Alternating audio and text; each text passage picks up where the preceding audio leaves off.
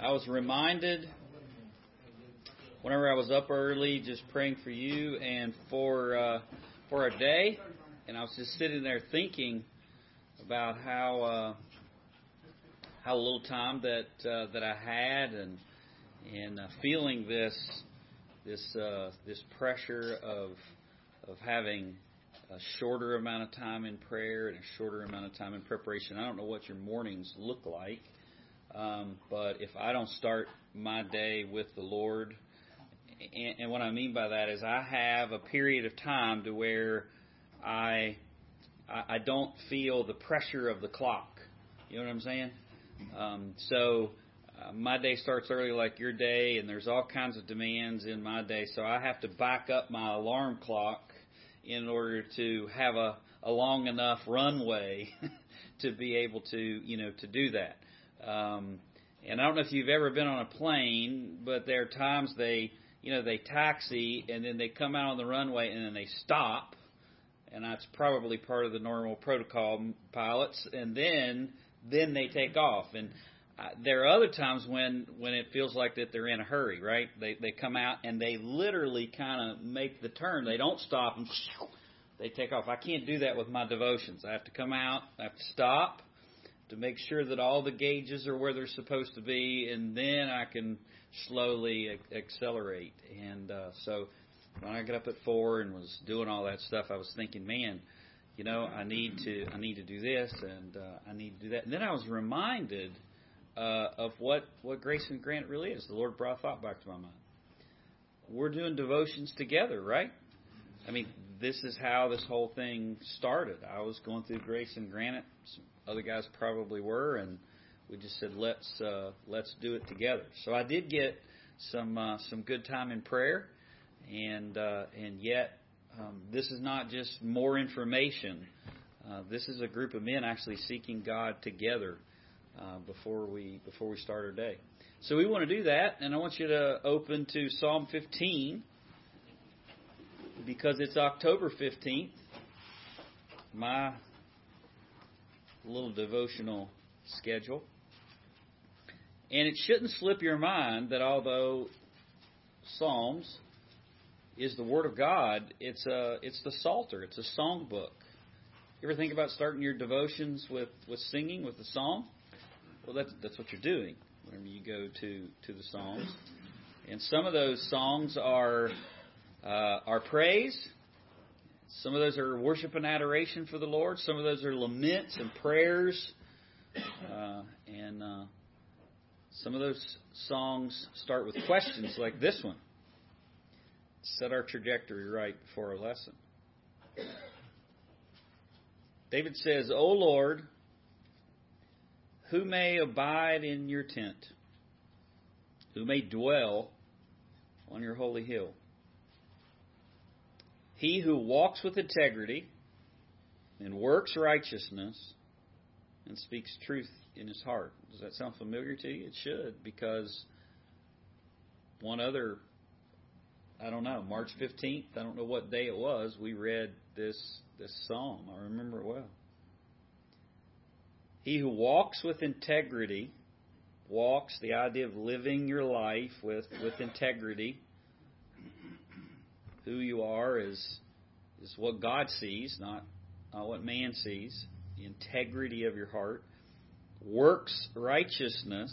It's not just being, it's also doing. And then speaks truth in his heart. Um, you can be self deceived you can deceive others. So you're speaking truth in your heart. What's the best way to do that? Speak the word of God to yourself because you know that's that's truth. And then David goes on to explain. He who does not slander with his tongue. What's slander? Think of what he just says. He speaks truth in his heart. And now that that truth is should be coming out of your heart should be on your tongue. The, the, that that's the opposite of slander, isn't it? I mean, slander is tearing someone else down. He just nor speaks evil to his neighbor, about his neighbor, to his neighbor. nor takes up a reproach against his friend, in whose eye in whose eyes a, a reprobate is despised. You hate what God hates. But he who honors those who fear the Lord, you love the ones that the Lord loves. He swears by his own hurt and does not change.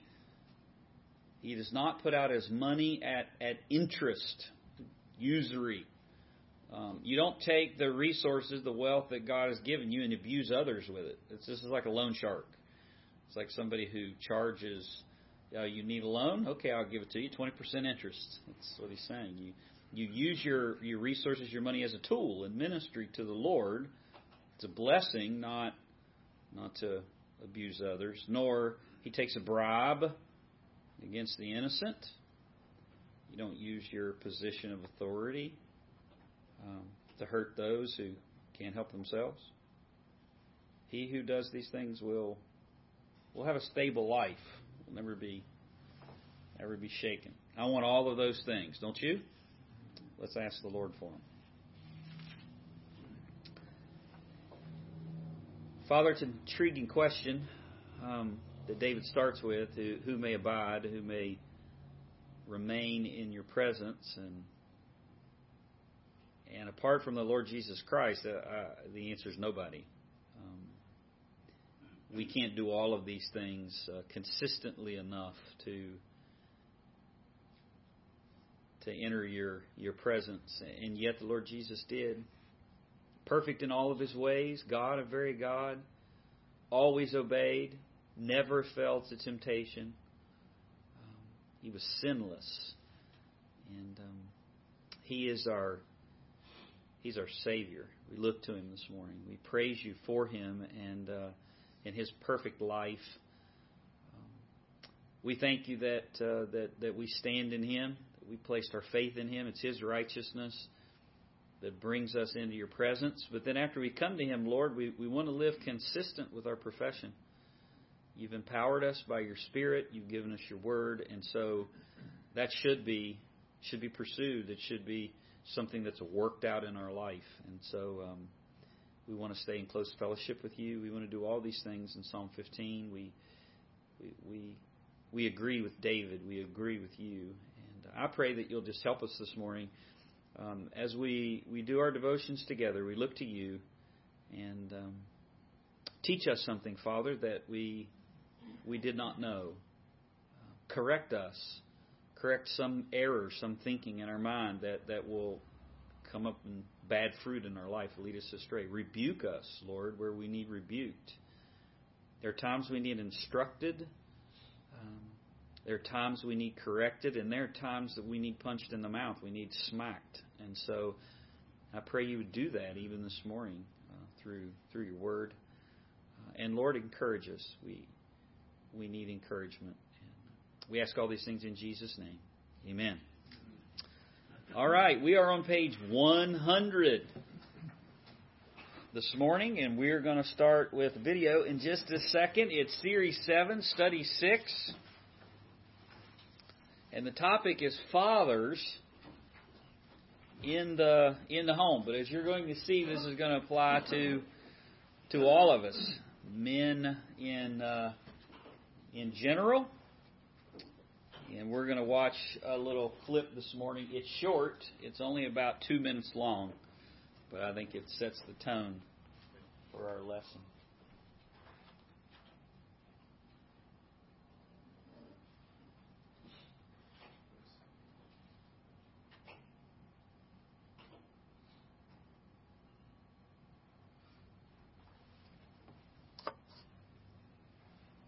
We learn to be fathers by looking at God's fatherhood.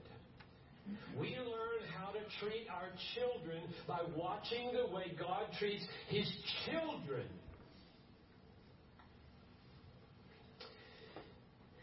And children grow up to learn about the fatherhood of God by watching their fathers. And it should be so. It is, men, a huge calling. When David says, As a father shows compassion to his children, so the Lord shows compassion to those who fear him. It means God created fatherhood in his own image. Good fathering points to God. It points children to God. It points wives to God. It points neighbors to God. It points colleagues to God. That's why there are fathers in the world everywhere. That's what we are for. To reveal the fatherhood of God. How are you doing? Short, but to to the point, isn't it? You ever thought about that? I mean, everything in life, all of creation, has been designed by by God, by God Himself. And um, Piper says, "Good fathers point people to God," and he, he ends with a question. So, how are, how are you doing? how are you doing in that in that task? If all that your family knew about God if all that your unsaved coworkers knew about God, if all that your wife knew about God was you, what you modeled, the way that you dealt with them, the way that you spoke, the way that you forgave or didn't forgive, what image of God would they have? Now, thankfully, I'm very thankful of this. I'm not the only thing that they have. They have a Bible and they have other people. But think about that.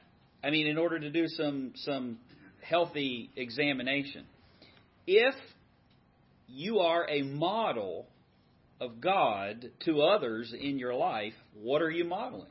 How are you how are you doing? So I was listening to that. My mind went back to um, my pastor, Joe Hutchinson, who whose father was a was a drunkard.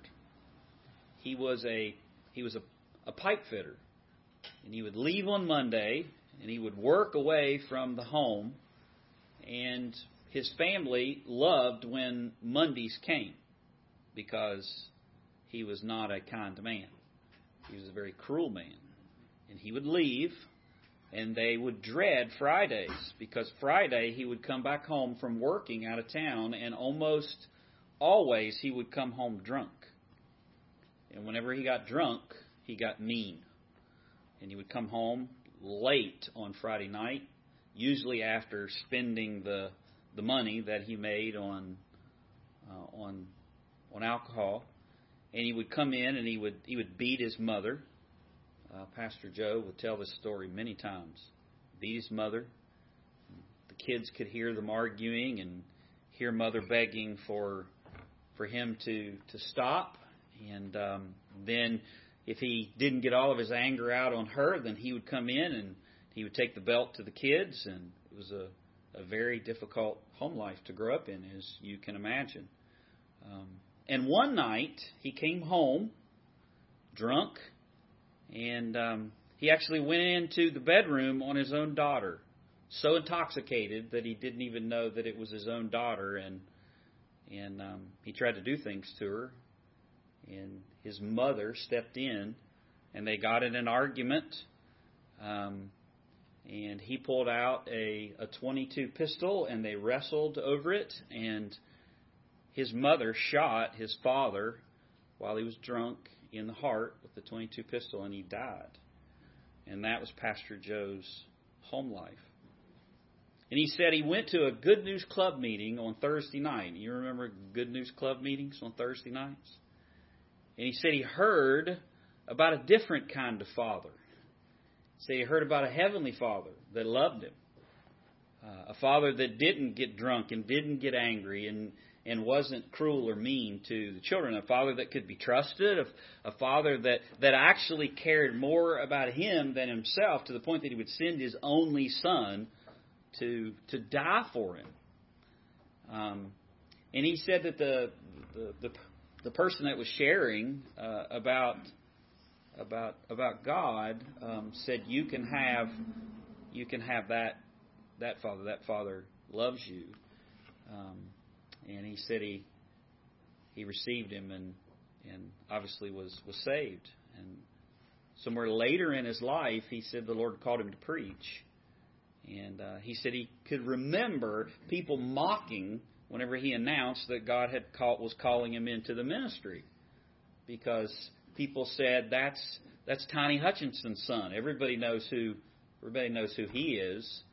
Um, they knew his dad. They knew he was a drunkard, and and usually about this time, the testimony still see Pastor Joe big tears you know, fill his eyes, and he said they knew my earthly father, um, but they didn't know I had a, a heavenly father, um, and that heavenly father can change things, can he? Amen.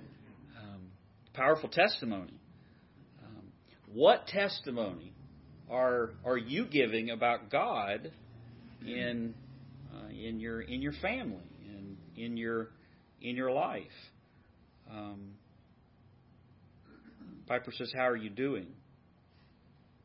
What do they think God's like by looking at you? Is God angry? Is he demanding? Is he is he punitive? Does he give you grace, but only after you know you you beg and grovel for for several days? Uh, is God self-absorbed? Is he is he hard to get to? Um, what is God really like? Because that's our target. And I know all of you right about now, like me, are thinking, I am a miserable wretch. How I failed in all of those areas. Uh, and the good news is that God's grace covers all uh, of those of those gaps. But but that's our target. That's what we that's what we uh, we we aim at. Um, not about being a perfect father, but about being one that pursues our heavenly Father. Because when we pursue Him, then He begins to stamp our, our life and our attitudes and our thinking, and then that begins to naturally come out in our lives. So look at uh, our opening paragraph here. Fatherhood comes from God. God sovereignly creates a family unit when a man and a woman leave their parents and join together in a one flesh marriage. The two shall be one. God's design for marriage normally results in the birth of children. Normally, because that's not always the case. Um, Judy Zemek stayed with us for the for the women's conference, and you know Doc Zemek, who is our academic dean. Um, what a an amazing, amazing man. Fifty years of training men in ministry. Just celebrated that last year, and George and Judy never had children. Um, never had children, but he's got a lot of a lot of spiritual children. I'm one of them. Uh, so not all the time does God ordain marriage, and not all the time in marriage does God ordain children, but normally does. And in His design, fathers are called to lead the family according to biblical principles. And you say yes, biblical principles. So what does it look like as we wield those biblical principles? It's not just it's not just doing, it's also being.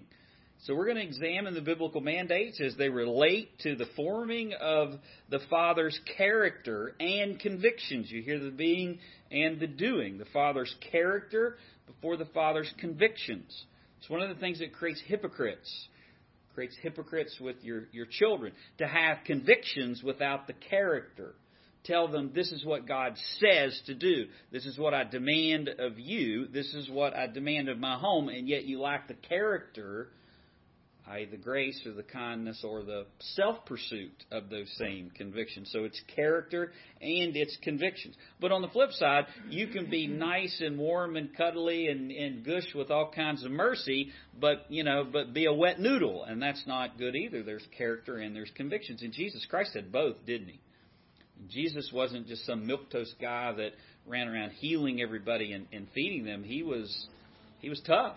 He he had conviction. He confronted the Pharisees. So we're looking for character and conviction as we, we lead our homes. And our character impacts our wife, our children, and the ultimate success of the family unit. And I would say whatever ministry God places you in, and that is is weighty. So we've got a number of Bible study passages there. I'll ask you to read some of them, but we're going to look at six character principles um, that uh, that are going to help you. What character, what convictions do we need to represent God well? There's six of them that we're going to going to examine. What convictions do you need? What foundation do you build your fatherhood on? And character principle number one is trusting in the sovereignty of God. an example of the sovereignty of God is we just preached on that on Sunday in Ecclesiastes 3, and here we are talking about it again in Grace and Granite, unplanned by me, but clearly planned by the Lord. What does that look like? What does it look like to trust in the fact that God is God is sovereign? Well, he begins with saying your faith must be grounded in trusting that God is God and, and I'm not. I think it's a good way of of, of saying that.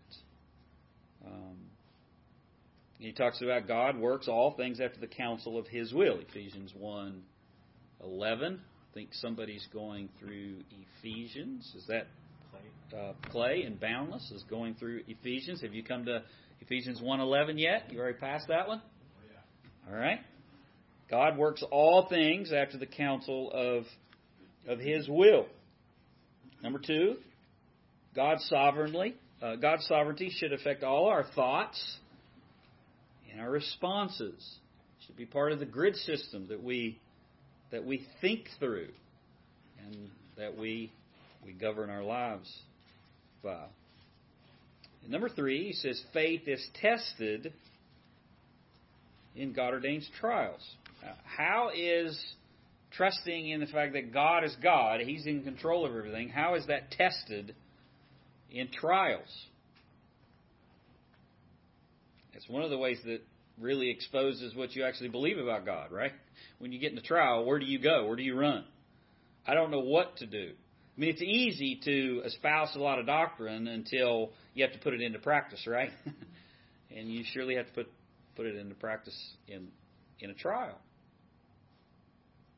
Where do you run? Your own strength, human wisdom. Um, grab the bull by the horns, pull yourself up by the bootstraps, or do you go to prayer? Do you say, I don't know exactly what, what's going on, or, or or, or, or maybe the trial is caused by your own by your own doing. Where do you go then? That's how it's tested. And God stretches and uh, stretches and strengthens faith through trial that produces endurance. James one says.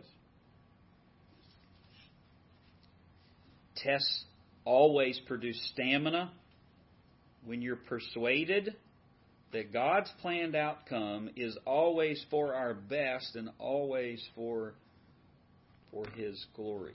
What what does James tell us in chapter 1? We're to count it all joy because we just love suffering. What he says? Do you like suffering? I hate suffering. I avoid it at all costs. Um, what does he say? Why do we count it all joy when we enter into diverse temptations, as the King James says? Huh? It produces, yeah, it produces something. It produces good fruit. So we rejoice not in the trial, but in what God uses it for in our in our lives. And you can have a lot of analogies. The building of of spiritual muscle. It strengthens a believer. Um, and God has a purpose in that in that trial. He's not up there saying, "Oh no, uh, I didn't know that was coming." He has a has a purposeful intent in in that trial. Yeah. It's like uh, the diamond that gets pressed in. Mm. So we were supposed to be that image of God, reflecting God. So as He presses us. Amen. In the trial. Amen. And then what do you do with the diamond running off of of uh, um, Chico's analogy there? You polish it, you cut it, you trim it, so God puts us in circumstances that that, that turn us into a, a, diamond, and then and then we uh, we work, we we labor. We can see God is always faithful as He stretches a believer, and then He sovereignly controls the parameters to produce more faith. He does not crush your faith. He is, in fact, protecting your faith. Do you, you can you think of an example of, of this? I think of the example of Peter. You remember when Jesus told Peter, when Peter really boldly says, "I'll I'll never deny you. I'll die." And what does Jesus say? No, that's not what you're gonna you're gonna do. In fact, you're to fall to the temptation of the devil. Satan has asked to sift you like wheat. Have you ever seen wheat sifted? It's not a pretty picture if you're the if you're the wheat. It's a painful process.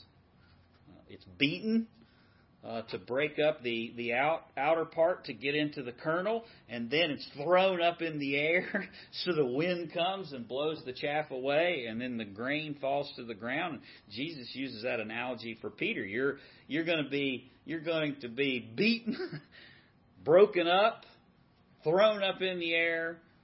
The wind's going to come and tear part of you away, but what remains is going to be grain and kernel and useful and good. And he says, I've prayed for you. You're not going to ultimately fall or fail in that situation. In fact, I'm going to do something good. What does he say? After you repent, after you return, strengthen the brethren. God had a purpose for Peter in that in that trial, and God has a purpose for us in our trials. One of the greatest comforts as a as a Christian, as a believer, is that God promises to force all of our circumstances to to bring about a good purpose, which is conform us to the image of Christ. Um, it, it's not indiscriminate. Things don't just happen like happenstance. He he works them together he began a good work and he will con- continue that that good work. And you need to remember that as you're representing the Lord in your in your families. What does that look like? You submit to him, you look to him and you trust him. It's three things I wrote down for myself. Okay, what does this look like? How do I put this into practice? Well, I think it starts with submission. You submit to him. This is not in your notes. This is in mine. You submit to Him, you look to Him, and you trust Him. What does it look like to trust in the sovereignty of God? You submit to Him. You know, you're you're under Him. You you you get off the throne and you put Him on the throne. You're God. I am I'm not. So I think it starts with a submission. Um, and then that submission is you look to Him. How do you look to God?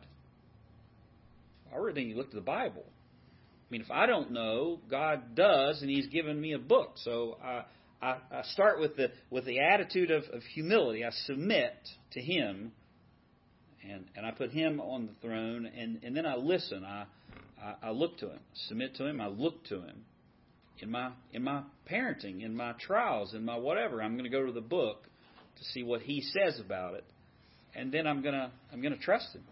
I'm going to believe what what it says. Um, there's knowing and then there's doing. Um, is it enough to know? You know the answer to that. It's no. You have to put it into into practice. Um, I'm not in charge. I am not. Uh, I'm not Invictus. This, I'm not the captain of my own fate. That's submitting to God. I look to Him, the Bible. I follow where He leads. I need His wisdom. I look to to His wisdom, and then I act on both. And uh, I do what I know to do, and then I and then I trust Him. I what if I don't? What if I don't know what God wants me to do? You do what you know to do, and trust in the sovereignty of God. it's not a tightrope. It's not like God's, you know, up there up there in heaven saying, you know, you got to walk perfectly like this. You know, if I, I fall off God's will or one side or the other, he, you just submit your heart to Him, and, and you you you learn a pattern of looking to the Bible, and and, and you're part of the church, and you bring other people into your life, and there's multitude of counselors with all these graces that God's put in, and then you walk. You put you put one foot in front of the other, um, and that's that's a trust in in the fact that He is is ultimately in control. Look at the the second character principle there. Yeah.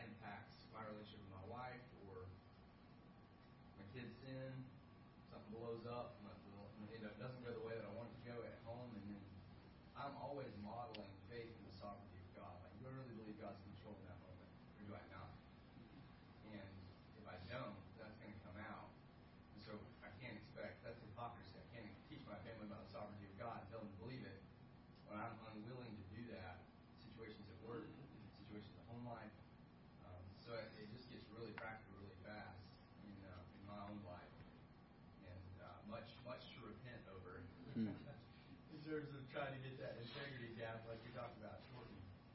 But um, at the same time, I found it very life giving too. Amen.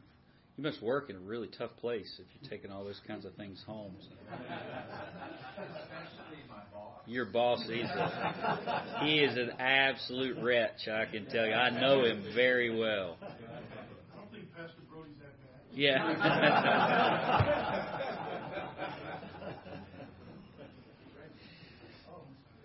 Amen. So remember, whatever you say you believe uh, will will be tested, will be put to to the test. It's it's not um, do as I say, not not as I do. It's it's both. Um, it's do as God says, uh, and and then you repent when it's not as as God does. Look at character principle number two. Seeing leadership in the home as a stewardship. Hmm. Well, this principle is taught all through the Bible. You're a steward. What comes to your mind whenever you hear the word stewardship? I think about the, the annual stewardship campaign that that we used to have as a church, and when I first moved to Lynchburg for the first three years, going to Thomas Road's big stewardship banquet every year and doing a pledge card. That's what I think about when I, I think of the word stewardship. But the Bible says it's a lot more than just being a, uh, not the owner of our money or our resources. Um, what else are we stewards of? There's some other things in the Bible that, that reminds us that we're not the owners. What God says is, what are some things that the Bible says are, are God's, not ours? Time. Time, okay. Our body. Yeah, that's good. That's what I was thinking of. Talents and abilities. Huh? Talents and Talents and abilities, they're they're given by God, and then we we can sharpen those. I mean, God gave you a mind, and yet you you you exercise it. He doesn't just zap you with with knowledge, uh, but He gave you that mind to begin with, the ability to you know to stretch it. Um, your your body's a temple. Um, your talents. Um, what else? resources. Resources. That's the obvious one. Yeah, that you don't own them. They're they're the Lord's. What else? Yeah. Could you add achievements to that? Yeah. Yeah, I mean, in what a Christian does is they they don't they don't take ultimate credit. You know, you and, and even in what you know you have been able to accomplish, you're sitting there going, I wouldn't have done any of that unless the Lord had given me the abilities and the opportunities and everything else. So you're always, you know, heaping the you know the praise back back on Him. There's a lot of people that are a lot smarter than us that work really really hard, and and and don't accomplish anything, or they do accomplish something and they don't use it, you know, properly. Just because you have stuff doesn't mean that it's in proper use. I mean, it has to be employed for you know for the for the Lord. What else? You think of anything else? You're a steward of? Well, he gives us one right here, right? It's our families. The hearts of our children. Your children, they're they're not yours. Your wife's not yours. It's it's they're God's. You're you stand as a surrogate. You're, you're in the place of. I think of and this is a worldly uh, uh, example, if you will, but like a, a surrogate parent, surrogate womb. You know, they have all kinds of ways to to.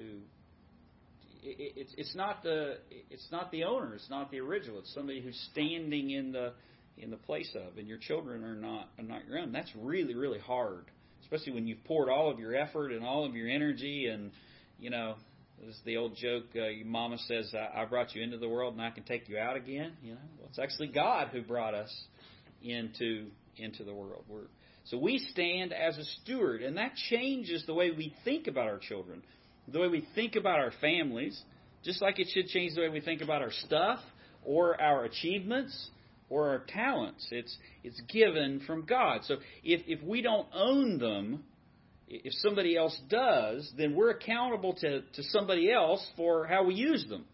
And we're accountable to the Lord in how we in how we we treat his children, how we treat the woman that, that is our wife but but is but is his. So as a stewardship, this is our opportunity to generationally pass on through our teaching and leadership in, in the home. So, what does it look like? So, you establish the ownership part. They're not ours, they're the Lord's. But I stand there in, in, in His place, and I'm commanded to do certain things for to, to His family, to His children. But what does that what does that mean? Well, as a steward, God has given me the opportunity and the responsibility to generationally pass on through through teaching and, and leadership. What are we supposed to pass on? I, I mean, I can remember from I don't even rem, I don't even know how old I was. I don't remember it starting. There are certain things that my dad taught me. I mean, these are little mantras. Never get behind the eight ball. That was one of his famous sayings. Um, and what that meant was always stay ahead of the game. If you if you if you're lazy or you you know you, you slack, then it, once you get behind, then you know then everything else is going to come come at you. So never get never get behind. Um, I can remember my dad um, always hammering be be on time. Um, you know, it was a horrible thing to be to be late. I can remember my dad talking about other people. He would say, That guy's so lazy, dead lice wouldn't fall off of him. Little things that I can remember. I mean, he said that a hundred times. I still remember it today. I mean, what's he teaching me? Laziness is a really bad thing. You you need to be on you know on time. Work hard. You know, don't go into debt. Save. All of these all of these things. Some of which were were biblical principles. He passed on to me a lot of the things that he learned from his father. And and some of those same principles, the ones that are biblical, I passed on to my children. If your family, your children stood back and said, What have you passed on to them? What would the list be? What would be on the top of the list? What would the list contain? What would the list not contain? It's probably the more probing question. Um, what have you generationally passed on to them? And we have a great privilege in that. We can generationally pass on things. The scary part is we generationally pass on sins, patterns, sin patterns, but we also have the opposite opportunity. We can generationally pass on things about the Lord. So look at number one. We teach our children to love the Lord your God with all your heart, with all your soul and with all your might. Now, you can't tell them to do that. You have to do that. That's how you pass that on. So the goal is the generational worship of God as He has revealed Himself. Now, does this always work? Is this a nice, neat little formula? Proverbs, one of our one of our verses, Proverbs twenty two six. Look at number five. So let me read Proverbs twenty two six. We'll come back to number two, but look at Proverbs twenty two six. Rich, read that for us when you get there.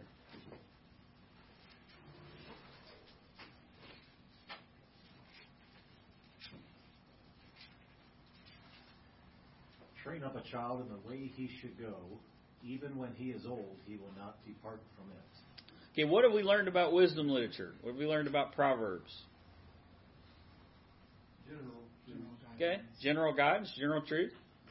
And, and generally, if you do this, you you have you have a good it's a good chance that that's what's going to take place. But but are these absolutes?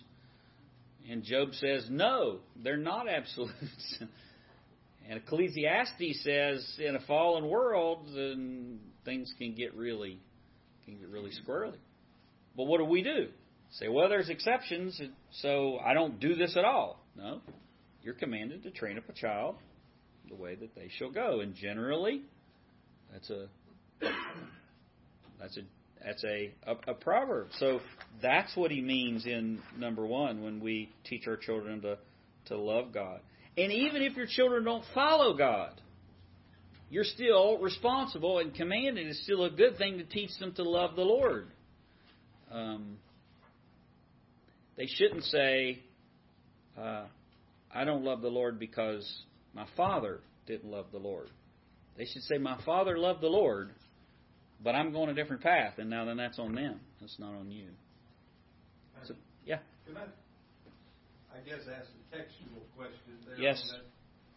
There's a footnote in my NAS, NASB that says that that literally means according to his way. Mm-hmm. In other words, if you're training him up, letting him go the way he wants to go, that's the way he's not going to depart from. If he's had his way, when he gets older, he's going to continue that. Yeah. Yeah, I've heard that. I don't think that that's that's the uh, an accurate understanding of what, of what that of what that's saying. Uh, there's, uh, I think James Dobson and there's some others wrote, wrote some parenting books about you need to figure out, you know, your your child's uh, bent. Yeah. You know, are they firstborn, secondborn? Are they, you know, lions, beavers, uh, dogs, retrievers? You know, whatever it is. Figure that out, and then kind of get in sync with that, and that's what will help them, you know, follow the Lord. I think that's it's adding some extra yeah, biblical. Well, I guess what I was looking at Yeah. was more if you don't turn him from what his natural inclination. Oh yeah, he, he's going to continue on that on that uh, kind of a narcissistic path from now on. yeah, yeah. the, the, the guidance and instruction and correction is needed to get him going the right right way. Don't let him Yeah. go his way. Yeah, and that's not always that's not always easy to do, is it? Um, And there, you're we're talking about modeling God, but then there's also something else that the Proverbs talks about that helps your children go in the right way. It's called the ROD, right? Foolishness is bound up in the heart of a child. Um, but whenever you administer the ROD, you you make sure that you're modeling GOD. Whenever you do that, always done that yet. having um, adult children, one of the hardest things there is going back to the sovereignty of God. Because if you say that's a general rule, and it says when they get old, Yeah. in the sovereignty of God, it's His timing Mm. when they might actually show the fruit Mm. of what they've learned from you. And it may not be when they're a teenager, Yeah. okay? And it may not even be when they're That's in their 20s. That's excellent. It goes back to even what we were talking about on Sunday. You have a limited view. Yeah. You know, so don't draw conclusions with a with a limited view. God may not be done may be done with His work. Let me prove to you that Proverbs that Proverbs is is is accurate, that it's general and not always the case. Turn to Isaiah one. This is free. It's not in your notes. Isaiah one. Isaiah 1 2.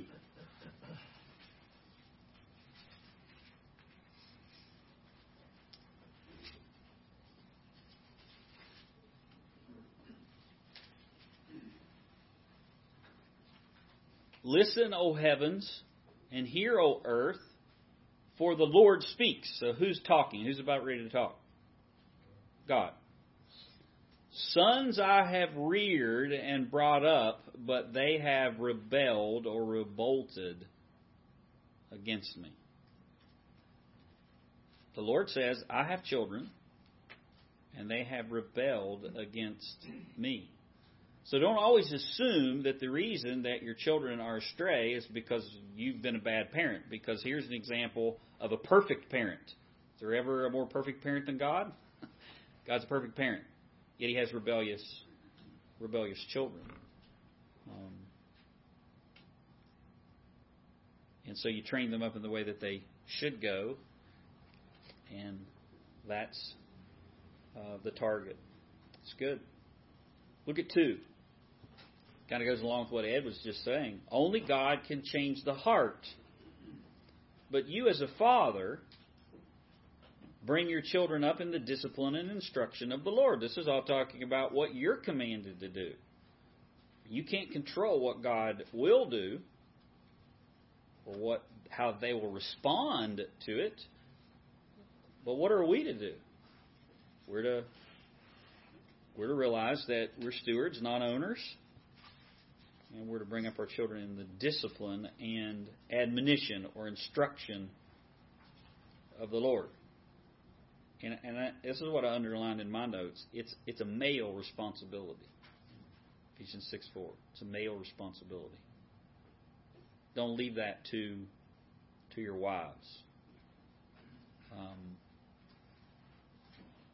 only God can change the heart, but you bring them up, train them up both discipling, discipline. Discipline's not all negative.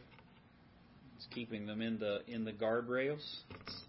Think of a disciple. This is what to follow. This is how to follow. I'll take you by the hand. Let's do that. And then the you know, the instruction, and it's it's not your ways. The goal's not to make them little used. It's to make them little Christs, and that's a male, male responsibility. Don't abrogate that. That's right. Yeah. How do we, a question, how do we do that through, you know, when our wives spend most of the time with our children? Yeah. If it's primarily a male responsibility? Yeah. Um, just any wisdom on that? Yeah, you shepherd your wife, and um, you you pour into her so that her ministry to them is an extension of your ministry. So if you if you're not modeling God to her, then that's going to have a that's going to have a ripple effect, and then she points to you. You know, so the you know the idea of uh, wait till wait till dad gets home. Um, there there's a good there's a good part to that. You know, I mean they should know your children should know that that they're going to deal with you and not just mom. Um, so your ministry pouring into her will spill over into them, and then she's always she's always pointing them pointing them back to you because she trusts in you because you've you know you you've modeled that. I, I was uh, trying to remind men that they should uh, you know support what mom's teaching in the home, but when they're um, helping investing in that, they're validating. Yeah. Mom's training and using the system, but dad validates Yeah. all that with the, the leadership in the home. He validates the Lord by his leadership. So Yeah. mom's doing a lot of the day-to-day training Yeah. but we sort of validate all that by supporting her in those in those roles. Yeah. So we have to model God and and worship of the Lord and reverence for God is what our kids will see. Yeah. So we don't have all the details and have power over that. We need to validate the home by we're setting the tone Yeah. It was, I- I- you know, I think of if you want to read uh, some good on biblical manhood and womanhood. There's a there's a big work that um, the Council for Biblical Manhood Womanhood did, but in the introduction, I can remember Piper talking about you know, being a woman doesn't mean weak. He said, I never thought of my mother as weak. I can remember her pushing around a wheelbarrow, you know, in the summertime. And I can remember sweat dripping off of her, you know, her sharp German nose. You remember her arms being tanned, bronzed in the, you know, in the sun. Uh, but I never thought that she was in the place of dad, even when dad was gone preaching and doing other things. Um, it was very clear, you know, who was who was the man and who was the woman, who was the male, who was the, you know, the the, the females. And what Mark's saying is is how you model that. Um, you think about what you're modeling, you know, if if you will, the absentee father. Well, go talk to your mother about that, you know, or undercutting her when when she's been dealing with them all day and then you come home and you want to be the good guy uh, and you throw her under the bus you know don't you know don't do uh, I just have one more quick Yeah. thing I won't talk to you. We're having devotions together will you promise you won't talk to him ever Yeah. okay go ahead please It's I, I wish I would learned 20 years ago, but um, I learned this through uh, the book uh, The Heart of Anger by Lou and several other guys who are trained this way. Is that we get all these complicated behaviors in our kids, you know, with ODD, they want to label them all these kids with all these issues. We should remember one particular principle that will change your family dynamic, and that is most behaviors in children are learned behaviors. Mm, So if your children are angry, somebody in the home's angry. mm, If your children are anxious, somebody in the home's modeling anxiety. mm. So that and if somebody's depressed, I'm just telling you, most of most behaviors of the children, they only know what their parents. That's their little world, and they're learned behaviors. Amen. Let me simplify that. Amen to everything you just said. Family is God's boot camp for life. Amen. That's it. It's how you learn how you relate to one another. Uh, how does a child learn how to deal with conflict? Well, they're put in a home where they're fighting with, with brother and sister. How do they learn how to deal with, with one being super neat and the other one, you know, clothes everywhere, and then they clash in the home? And that's what we're talking about. How do you learn who God is? How do you learn how God's going to react? Well, watching you, in in one sense, and um, so it's it's God's boot camp uh, for life. So don't look at the conflicts or the difficulties or whatever it is as, as a bad thing. I mean, it may be part of basic training. And just like basic training, if I was called to go, you know, run 15 miles, I would probably die after the first one. But you give me six weeks or so, I could probably get up to that. So we've got, you know, 18, 19 years now, 26, 35 years, however old kids are before they leave the home. I don't know. But um, that's that's that that's a good way of thinking about it. That's great, Mark. I think the challenge for me just is not the initiative in the home. That's excellent. And so, like, when I'm there, Yeah. like, am I, am I initiating those things? Whether it's at the dinner table or at family, you know, at, at, during bedtime routines, my wife reads them a Bible story. Yeah. Like, there was one point I was like, why am I not, like, I'm in here doing some other project, like, why am I not in there, like, with her, with Yeah. him, reading, praying?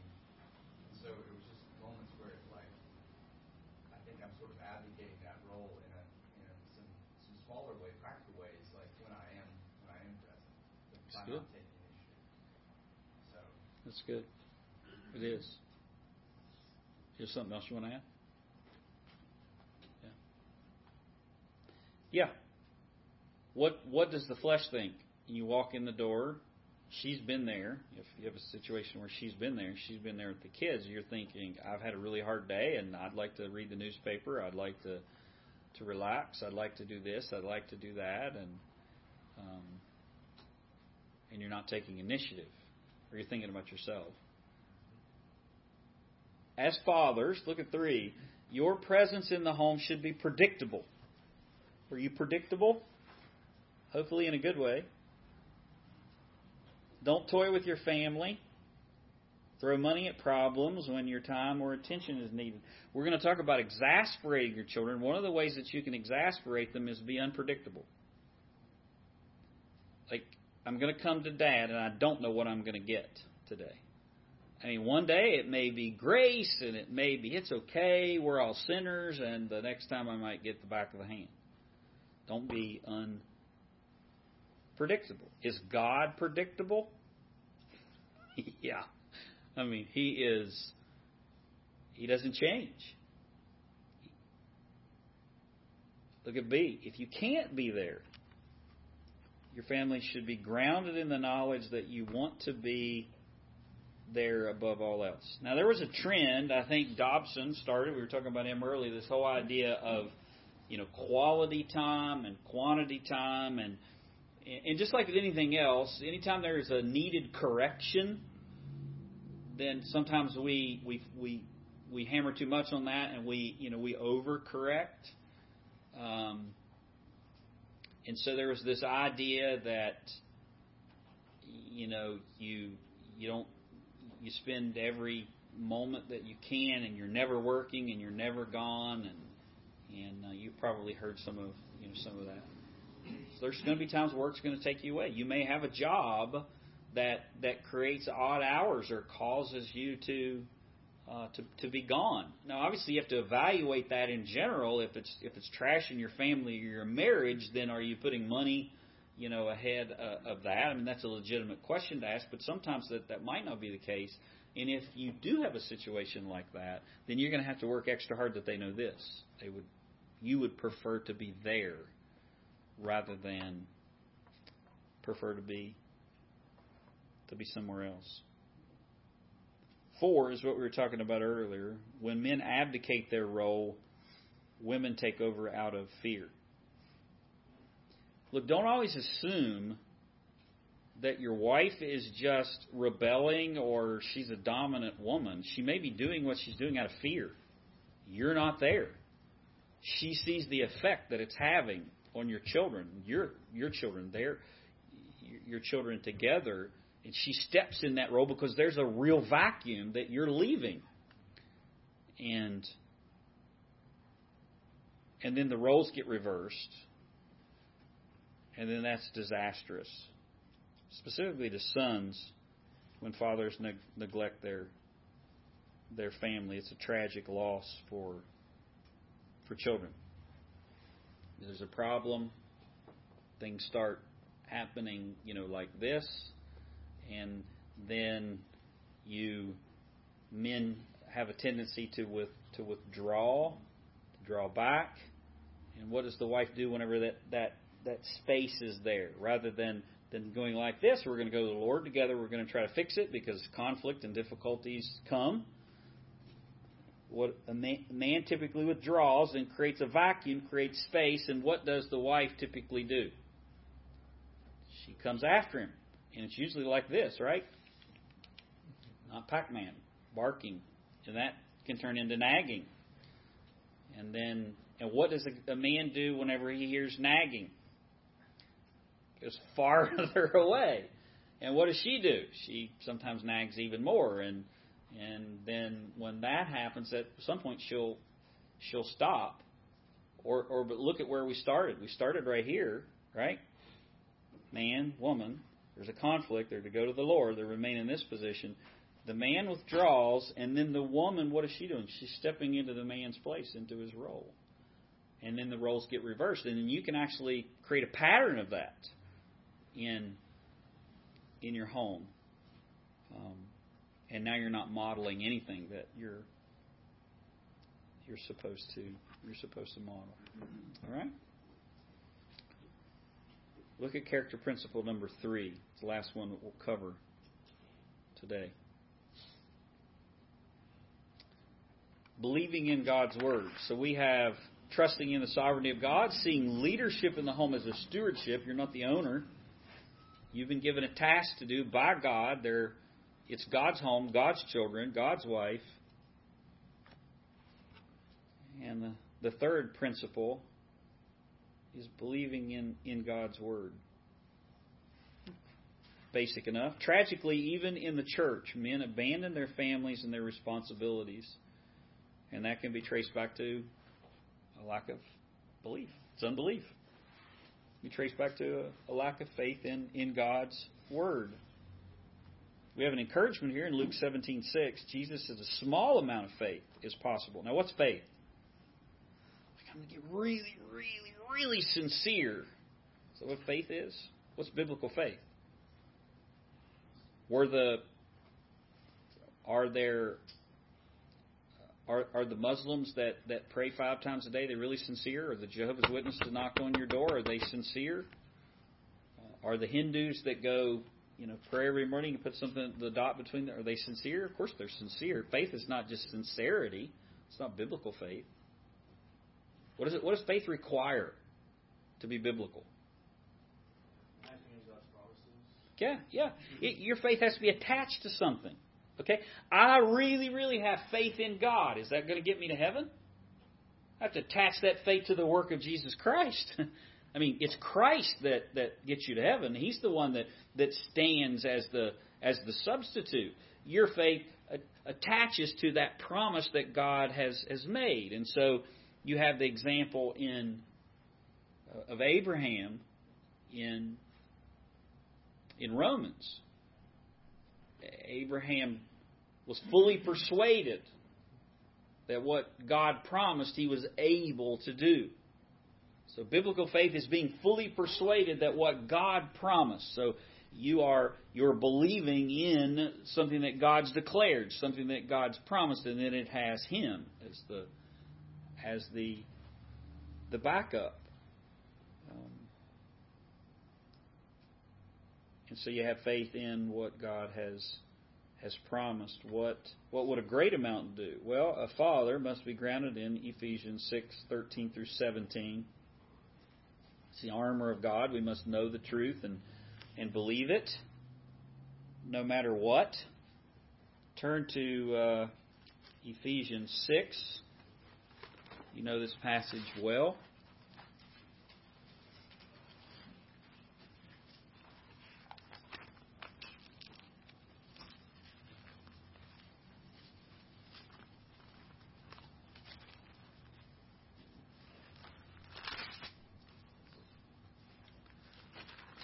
It's the armor of God passage.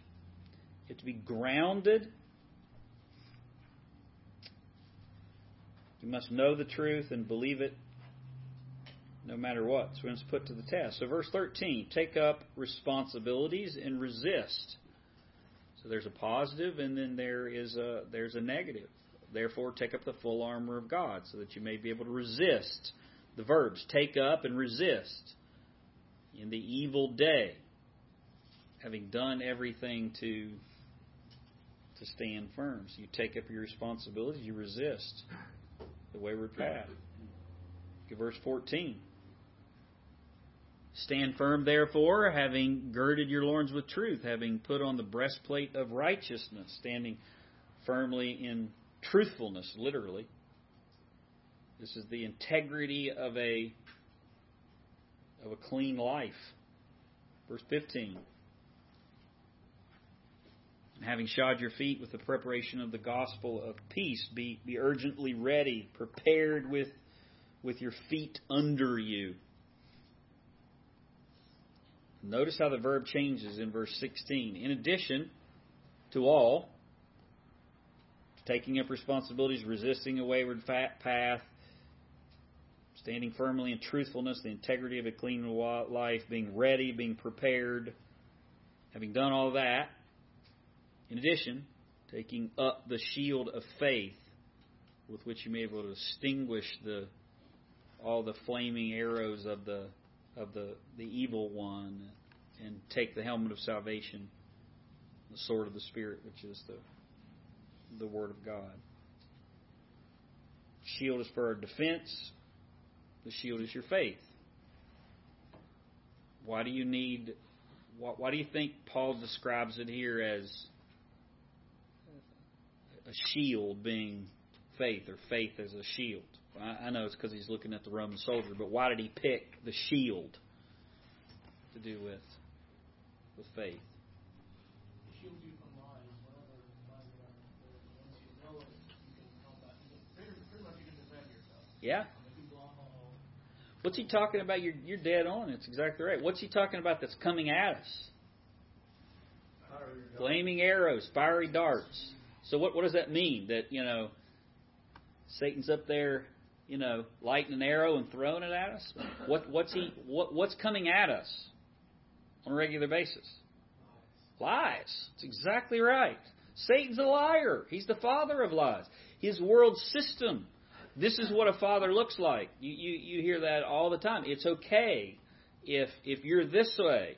I mean, you know, what's what's wrong with and not to get in the cultural war, but what's wrong with two fathers or two mothers? I mean, these are lies. They're they're coming at you, and they're very convincing, aren't they?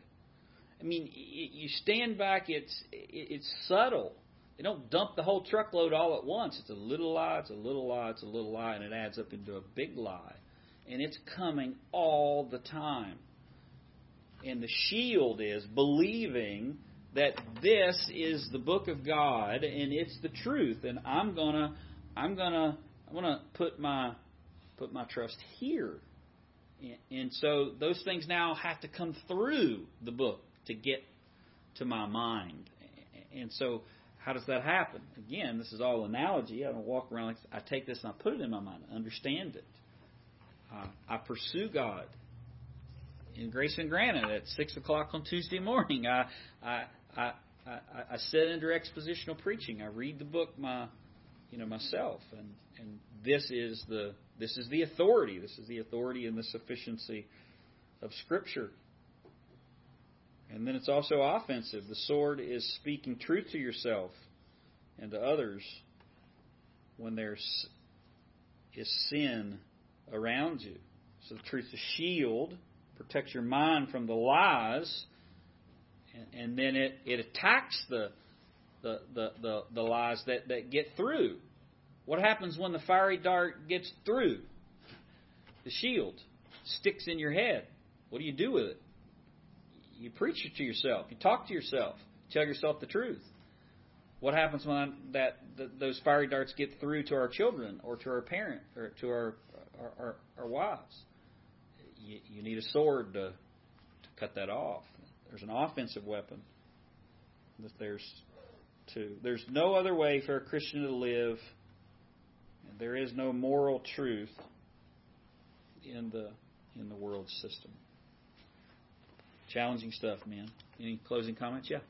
You know, this is trying to go back to disciplining children, being a leader, uh, not exasperating, things of that nature. Um, I've had several bosses in different jobs in my life, and I find that it, you want to be a leader that people don't want to feel obligated to obey, but desire to obey Mm. um, not because of consequences.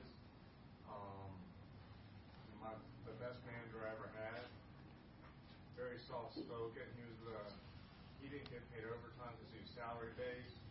If I wanted a day off and other people wouldn't take it, he would work that shift for me. Mm. I mean, managers don't typically do that.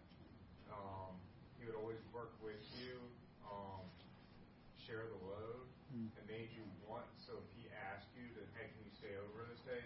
It made you want to, not out of obligation, like That's I good. might become a job, but he, he was almost like as a friend. Mm. He, he was still had that managing role over Yeah. but you wanted to just to work for him.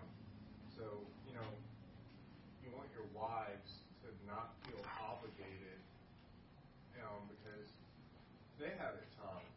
They have to be submissive to a faulty leader, and their days are full of distraction and chaos while trying to focus on daily responsibilities. You know, unless we're an elementary you know, we don't have that you know, trying to focus on a report with nagging and distractions the entire time. Yeah. I mean, everybody's job's different, but I mean, a woman deals with that every day, and then tries to relax when we're at the house, and we want to relax as soon as we get from our job. And you know, they've dealt with nagging, and we've dealt with stress, and it's so just make sure they feel appreciated and want to, Yeah. to, to work with you and not necessarily just under you. Yeah. This passage has never been, uh, was never provided for us to be conceptual. Mm. We were to practice these things, Mm. that's to put on that he's talking about. Mm. So we live in a reactive world, that's why people go to counseling. Mm. They're not, they're, they're not proactive by living by faith in every little detail, so they're, they're very reactive.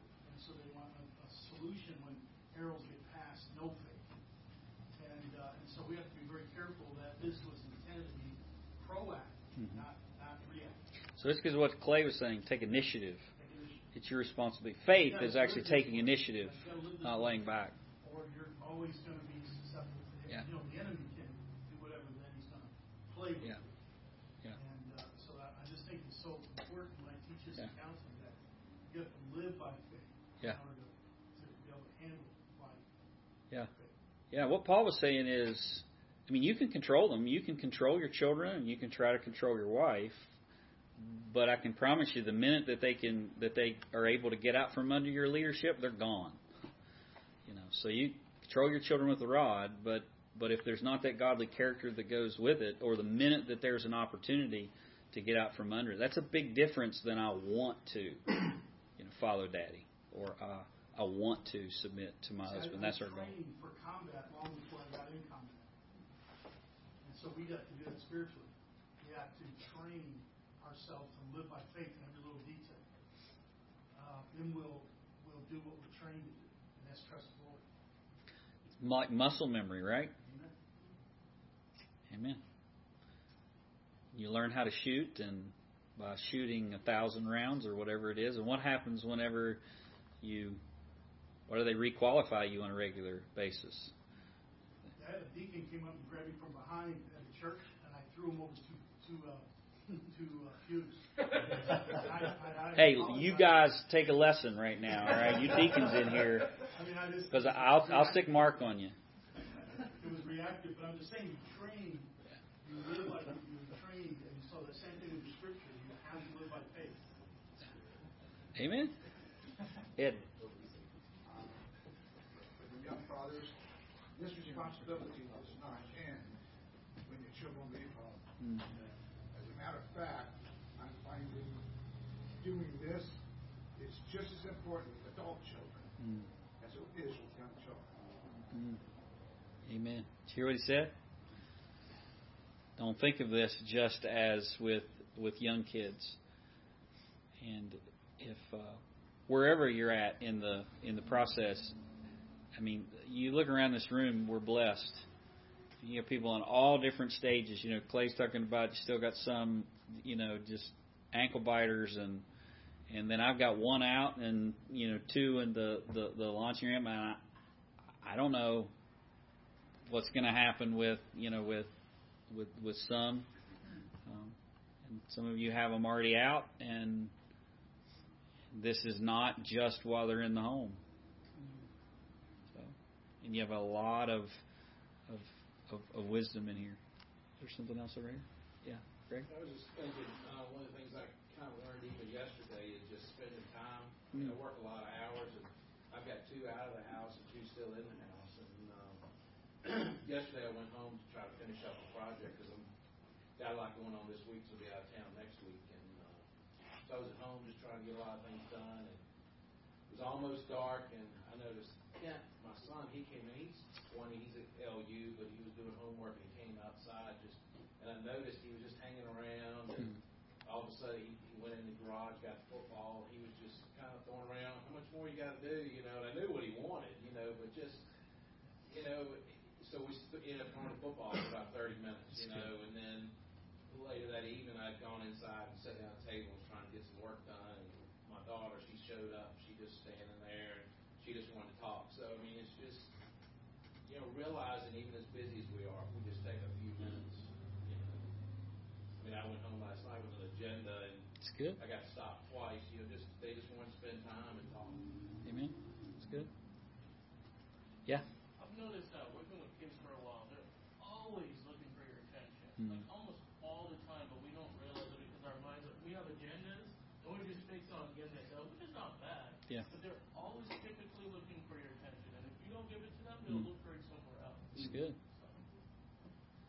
It made me think of what Voddie Baucham said. I tell my daughters that they're beautiful, the most beautiful girl in the world, because I don't want some other knothead coming along and them hearing it for the first time from him. I want her when when that 16 year old guy says you're beautiful. She says, "Yeah, I know. My dad's been telling me that since I've been a kid." So, you got anything else for me, Cody?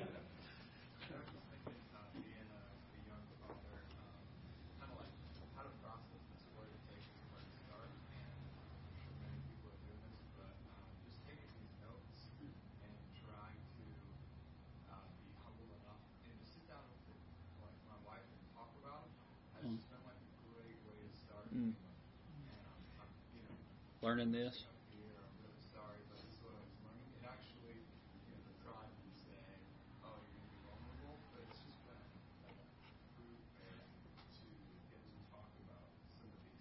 Amen.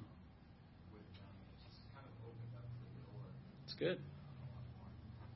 It's excellent. It's excellent. Yeah. Try try being a preacher where everything you say from the pulpit with authority, then you go home and your family knows whether you're living it or not. Uh, that create humility. Cody just said it's he's basically doing the same thing. This is what I'm teaching. This is what I'm learning, and ask her. Ask her the question.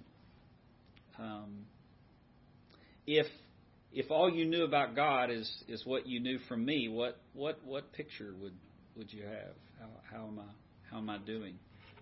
And uh, you may be surprised at the the answer. You may be encouraged. It's complicated. Just complicated. yeah. All right, guys. Father, we love you. We praise you. Thank you just for getting in our spiritual lunch boxes and digging around and um, pointing us in the right direction. Thank you for these men. Bless them today as they uh, they model you wherever they go. In Jesus' name, Amen.